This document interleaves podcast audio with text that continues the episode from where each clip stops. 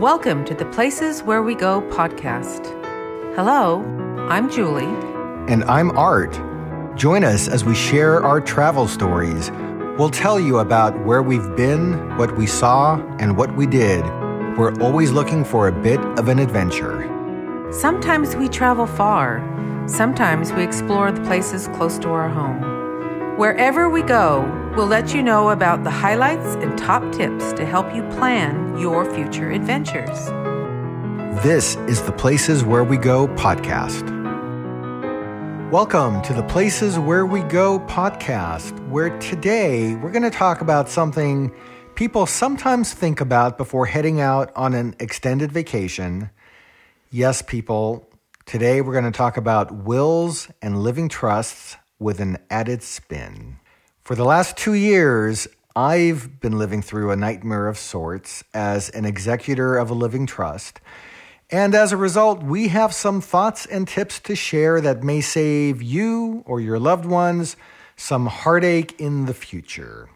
It's an important topic for sure. In this episode, we're going to discuss the importance of preparing a living trust or a will before you go on vacation.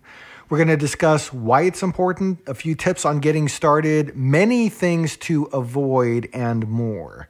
Today's discussion could apply to you. You might hear information that you'll want to share with friends or family, and especially if you or anybody you know has loved ones they're considering to name in a will or trust who are not citizens of your country.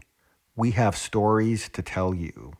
One disclaimer before we begin we are not lawyers, we are not legal experts, but we do have experiences related to this topic and have gained some learning moments that you may not hear about elsewhere. If you want to explore wills and living trusts in detail, find an attorney to work with to navigate the details with legal guidance. And before we begin, if you want to receive our weekly travel tips and news, visit the link in the show notes to subscribe. It's 100% free. We bring you weekly travel information to inspire your wanderlust, plus travel tips to save you time, money, and stress. And with that, let's get started. Well, why should we have a will or a trust before leaving for vacation? Leaving for vacation is very exciting, but ensuring that you'll have all your affairs in order before you go is important. Having a will or trust in place can provide peace of mind and ensure that your wishes are followed if something unexpected happens while you're away. Have we followed our own advice? No. It took us a while to get ours We put talked together. about it quite a bit. And um, did we procrastinate? Absolutely. Did we ultimately prepare a living trust? Yes, we did. Yeah, I think we didn't do ours until our kids were teenagers, huh? Well, maybe they were minors still, Yeah. but they were pretty They, they, close they were minors, yeah, But we probably waited too long. So. We waited way too long. Don't wait as long as we did. No. So, you're headed out for vacation and you decided you're going to go on that hot air balloon adventure or you're going to do skydiving because it's such a thrill and you've always wanted to do it. Or you're going to climb up Mount Everest. Or you're just going out and venturing in places that are unknown to you. You probably want to create a will or a living trust before you leave. Having a will or trust before leaving for a vacation can give you peace of mind that your loved ones are cared for per your wishes if something happens while you're away. It can also assure the fulfillment of your desires related to your estate. No one likes to think about the worst case scenario, that's for sure. And we didn't either. I think that's one of the reasons it took us so long to do what we did. Yep. But having a will or trust in place before leaving for a vacation can give you this sense of peace and it helps protect those that are closest to you. Now, we're not here to get into the details of what's included specifically in wills and trusts, their detailed benefits, the tax implications, or even how to create a living trust. But we are here to talk about some critical learning moments that we've experienced in the last two years. Yes, we've seen some mistakes, some huge mistakes. And by sharing them with you, we hope that it may help someone you know, perhaps yourself, avoid a lot of stress related to this topic. So before you leave for your vacation, if you have a will or a trust, especially if you are going away on a vacation that requires planes, trains, or automobiles, you'll want to inform someone that you have this legal document in place and where to access it in case of an emergency. Yes, maybe, Julie, maybe Yes. you should inform the person that is named as an executor of the trust that you've assigned them this responsibility in a legal document. Yes, there was there was quite a shock. Just maybe, don't you Yeah, think? just That'd be quite a shock to you. Yeah. So here, here's my story. Two years ago, I get a call that my godmom, who I think at the time was early 80s, late 70s, late 70s, Late se- I think, late yeah, 70s, yeah. Had taken a health turn for the worst. We didn't realize it was as bad as it was. She had cancer.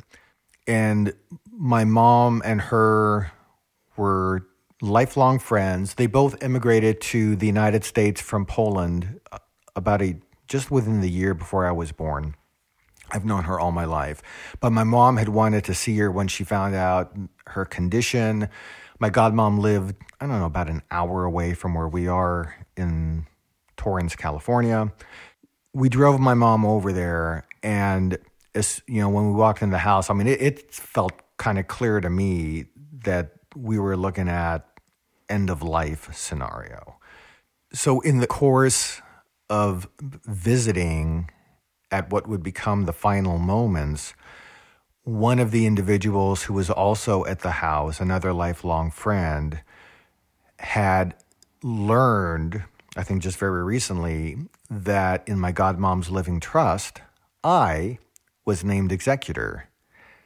I was not informed of this until what turned out to be 24 hours before my godmom passed.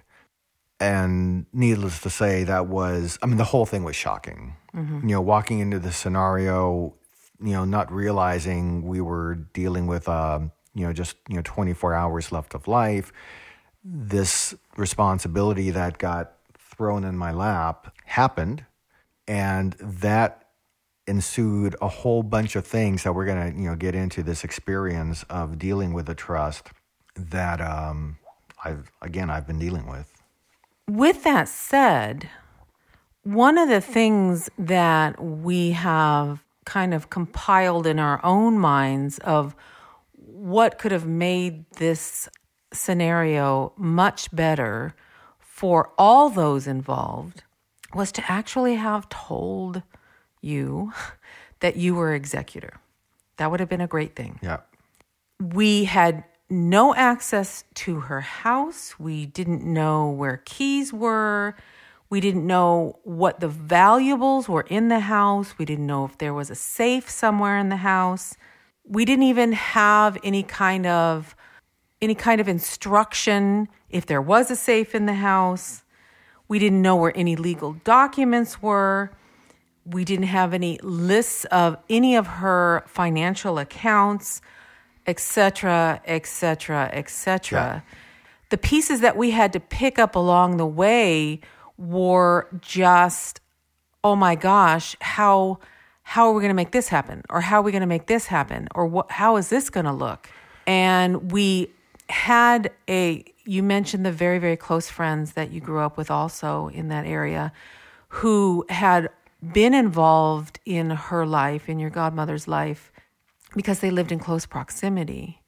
And they had actually tried to get some of this information out of your godmother, but she was, she knew she was dying and she refused to answer any questions. So it was just a worst case scenario all around. Yeah. So it kind of put us in the position of obviously, you know, going through whatever we could find in the house to try to assemble what would become the puzzle pieces that would be necessary to ultimately work through the trust. And um, we might get into more of this later. I'm not sure I have it in my notes or not, but I think partly because my godmom, you know, was from another culture, she was from another time. Part of that experience was that you know she kept everything in what I'm going to call an old school scenario. So there was like paper copies of everything, which was immensely helpful because we were able to find written documents, bank statements, financial statements, etc. If I don't accept the trust, accept the trust we could initially, not find the trust. Yeah. yeah. but just in case I, I don't have this in our notes for later, I think very often about the world that we live in today, where so much of this type of information is kept by people electronically. And in many cases, we're the only ones who have the usernames, the passwords to get into accounts. And I just think about, you know, into the future as, you know, people pass away, as, you know, as the, the course of human life. If be it executors, family members, don't have a way to get to these digital assets, that's a nightmare. Mm, so it's something to think about. Mm-hmm. So it, it turned out in this particular trust, there was one single beneficiary who happened to be a resident of another country. And so in this case of working with a beneficiary, it's a topic that you're going to want to get some guidance from your trust attorney. There can be some debate about whom you tell and what you tell before you know you're passing, a family member's passing, etc. But in any event, there are things that you could help guide, especially for an individual named in a trust who is not a citizen of your country. And that's what happened in our case. My godmom became a citizen of the United States ultimately, but decided that she was going to leave everything to a niece who resided in Poland. Mm-hmm. Now, when discussing with an attorney who your beneficiary or multiple beneficiaries would be, you want to consider if you're going to name someone, how it may affect siblings, parents, other family members within the family. And we say that because there will be tensions caused ultimately by siblings that were not named and are angry about that situation. So you're putting the beneficiary in a situation where they could have family members where their relationships cannot be repaired because of this conflict. Are you okay with that? These are things that you you need to think about when you think about where your estate and or possessions will go. Do you think that beneficiary can live with those ramifications? Yeah, and that's what happened in this case. Mm-hmm. So again, my godmom's estate was left to a niece, but that niece had several siblings. And when they learned that everything was left to their sister and they were excluded, you can imagine what happened. And it was kind of like one of those, you know, all hell broke loose in terms of the relationship of these people. And, you know, it was unfortunate. It does happen in these situations, you know, when wills and trusts are settled and people feel that there's an unfairness in how things were mm-hmm. left right. by the person who was deceased. So, something to think about. Now, I'm going to talk about language implications. And this is really what, to a large degree, was the impetus of my situation taking so long and being so difficult. And that is that the beneficiary was a foreign resident. And it isn't as simple as, you know, presenting a death certificate and expecting that financial institutions are going to move the money to a beneficiary no matter where they are. It just doesn't work like that. There's lots of forms to fill out, lots and lots and lots of forms. And if your beneficiary doesn't read or write your language, which was the case in my situation, that's an enormous problem. We ultimately found a trust lawyer in San Francisco who spoke Polish and that helped to provide me some assistance and some peace of mind in working through this whole scenario. I spent a lot of time in Google Translate trying to help said beneficiary. And even though it wasn't my responsibility, and I'll get into that, I did it because it was the right thing to do. And luckily, because I have a working knowledge of Polish, I, it's a language I understand.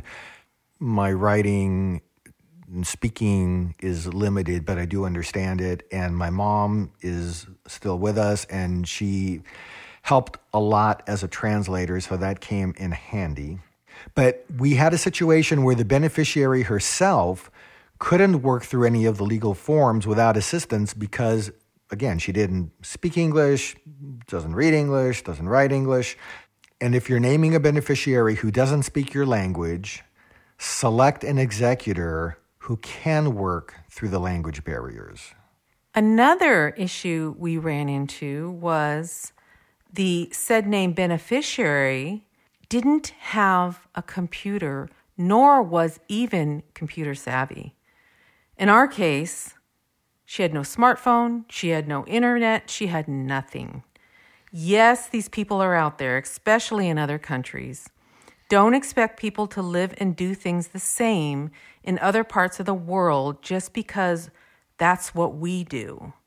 Don't take that for granted. We could have saved months and months of work had the beneficiary, in our case, had access to modern technology.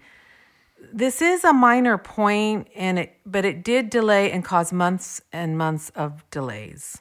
Sending the FedEx documentation, it takes time, it costs a lot of money. Every FedEx mailing cost to Poland was close to $150. Yep. So it got a little pricey. Yeah, so there was a lot of things that as you said, you know, because there was no computer access, I had to, you know, get documents copied, FedExed at great expense. Whereas if there was a computer, you know, I could have sent them electronically just like that without that type of fee involved. So, um, you know, just you know, one example of, of many that we're you know covering today. So, one thing that we also want to talk about, and, and this applies to just about any trust situation, and it's a mistake that I've seen people that I know make, and it, even if you're not dealing with foreign beneficiaries, but it's failing to list financial assets in your living trust can have serious consequences. Without the proper documentation, there may be assets that cannot pass easily to intended beneficiaries and otherwise can go through probate. This can cause delays, it can cause additional expenses for the estate. Additionally, if you fail to add assets to your trust in the right way, they may not be protected from creditors or other legal claims. If you expect your executor to handle everything but don't legally assign assets into your living trust, that person is going to have their hands tied. So, in this example, I think my godmom made the mistake that she assumed that because she had a trust, that all of her financial assets were magically covered under the trust, and it doesn't work that way. Financial assets have to be named in the trust, and if that doesn't happen, they're not part of the trust. So I had a situation where my godmom's house was named in the trust, and Thank so I goodness. yeah, so I was able to sell that asset, distribute those assets to the beneficiary, but other than one bank account, every other investment that my godmom had did not name the trust.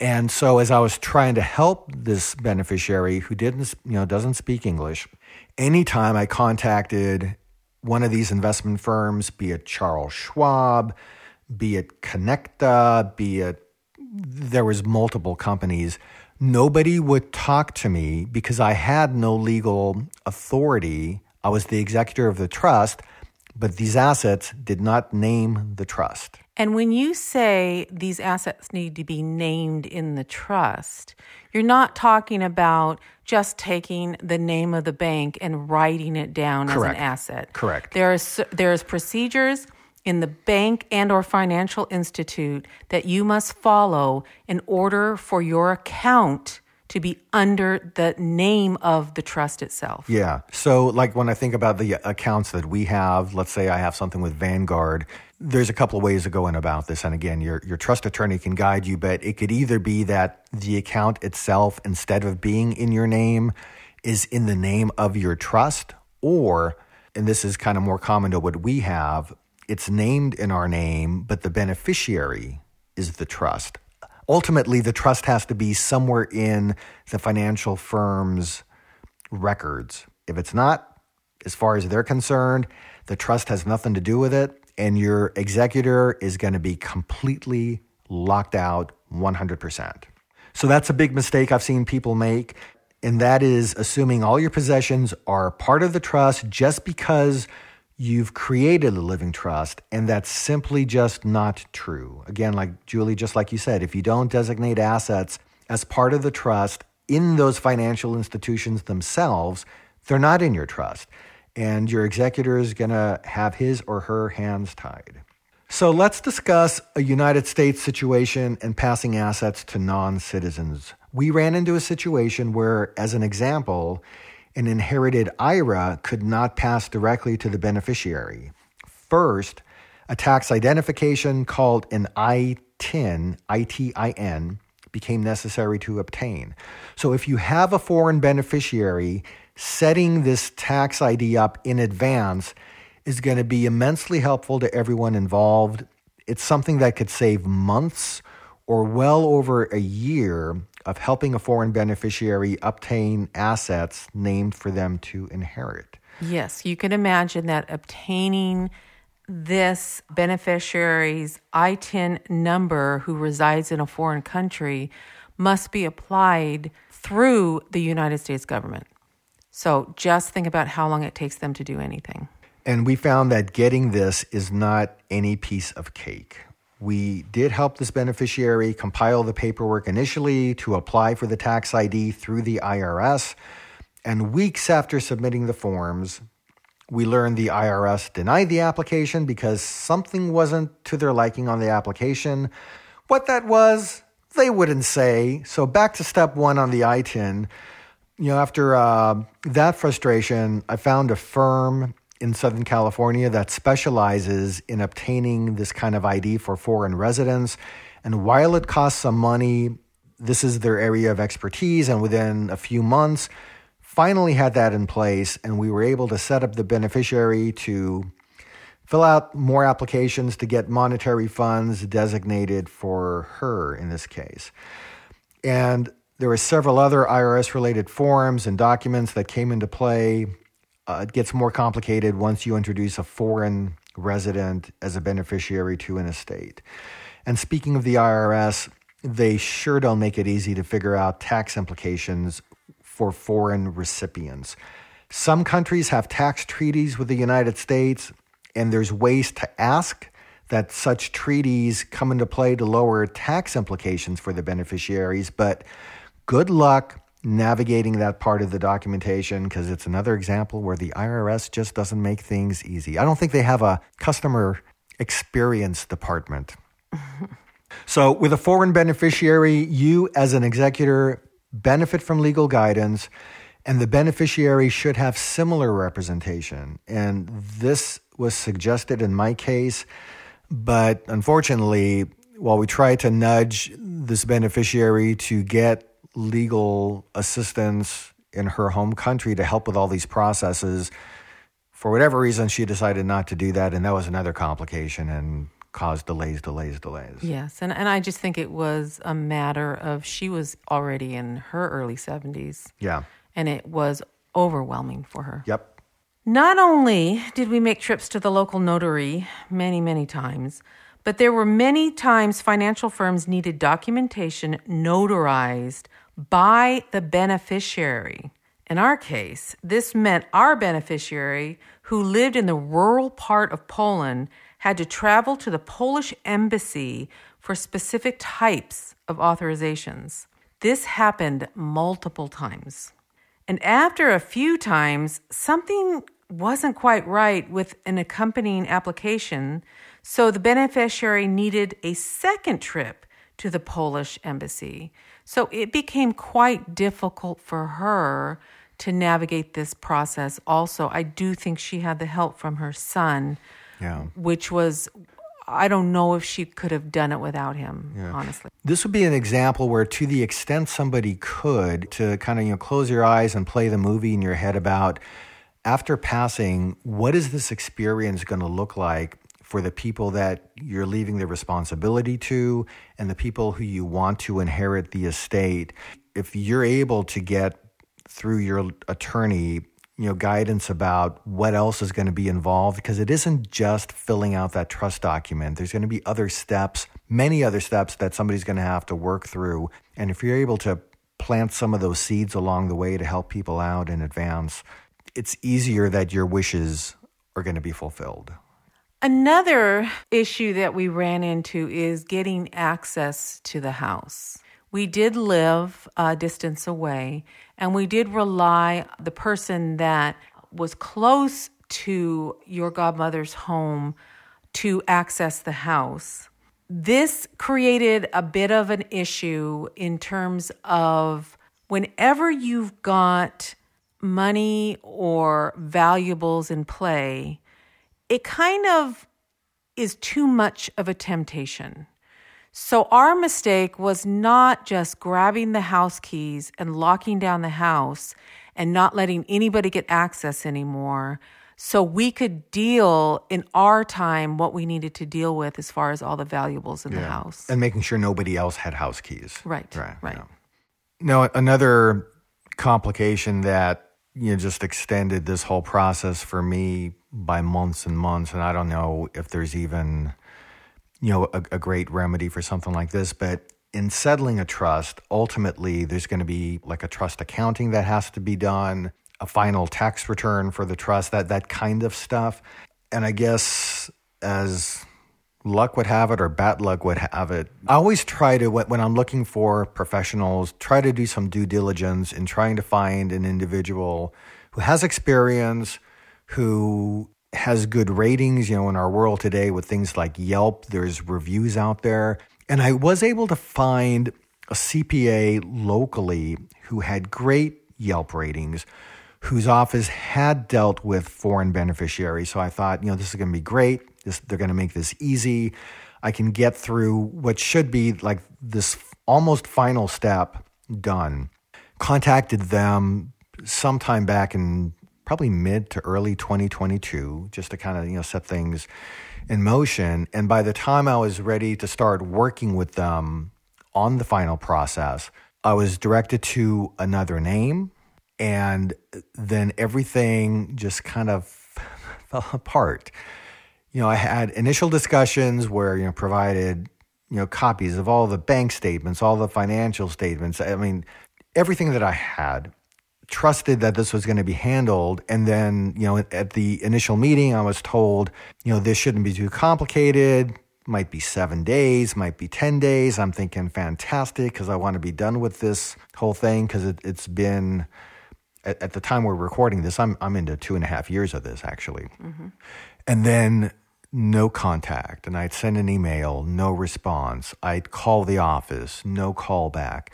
And long story short, this office that you know passed all those original tests of due diligence, the lady who owned the CPA office retired. The practice apparently got sold to somebody else who I don't know what was wrong with her. She just didn't follow through anything. I'm still she still never contacted me back since my discussions with her this last January. And after running out of patience, I ended up, you know, finding a new CPA probably about a month or so ago. So I'm hopeful that they're going to be able to get me past the finish line. But, you know, I mean, it's just an example of what an executor of a trust has to go through. You know, you become reliant on professionals in the tax field and accounting field and the legal fields. And um, you do run into people who, for whatever reason, aren't up to par it just slows everything down. Ultimately, I also was able to get the beneficiary to sign a power of attorney for me to help her directly with some firms. That helped somewhat.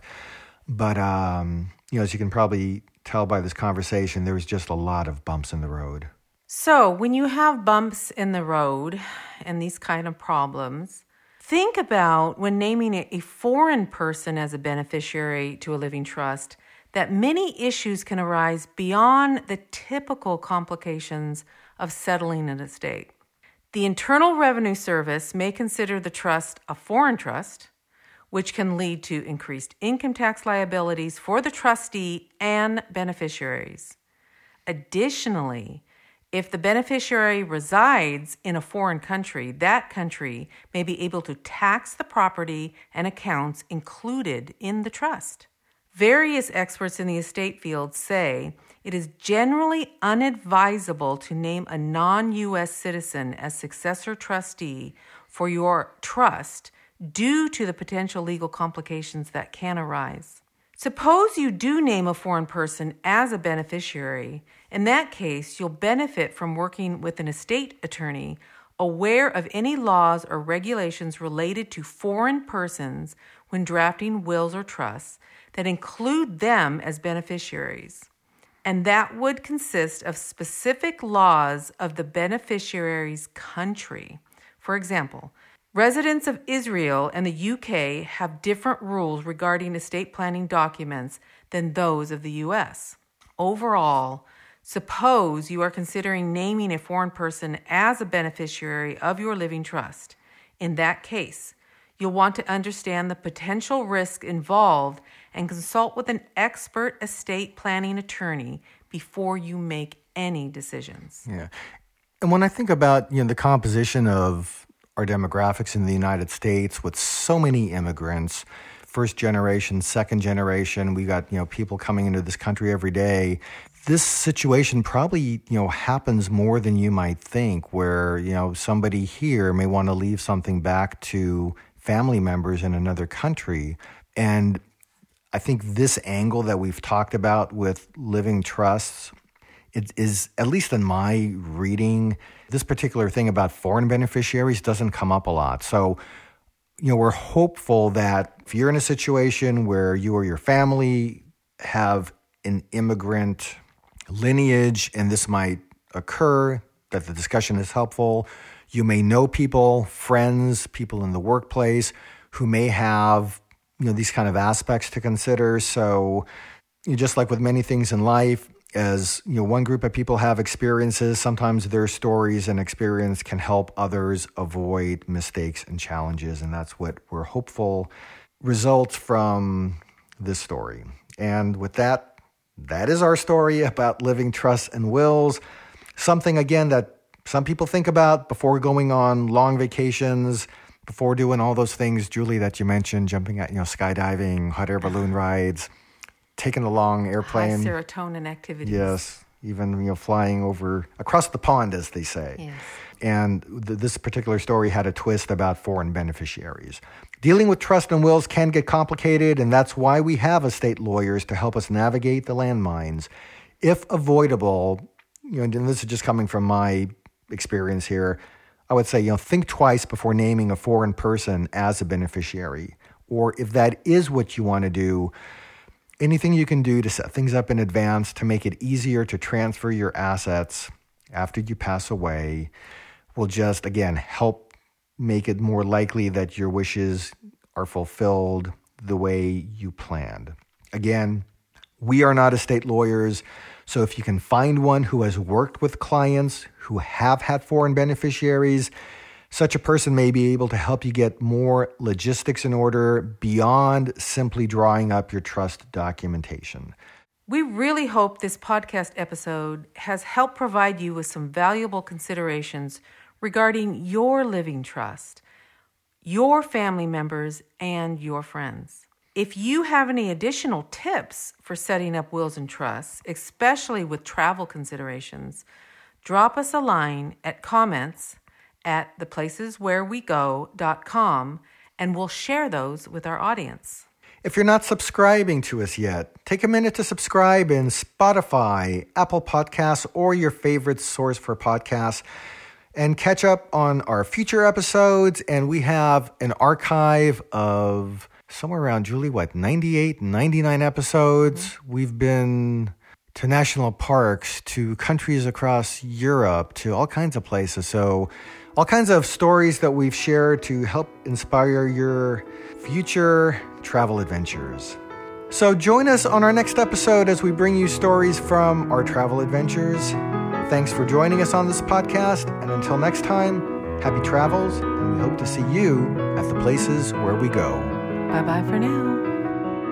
If you have any comments or information to share with us about travel, you can write to us at comments at theplaceswherewego.com. You can also follow us on social media. We're on Instagram as The Places Where We Go. You can find us on Twitter as The Places Where One, the number one. And you can watch our travel adventures on YouTube, where our channel name is The Places Where We Go. Thanks for joining us, and we hope to see you at the places where we go. See you next time. Bye now.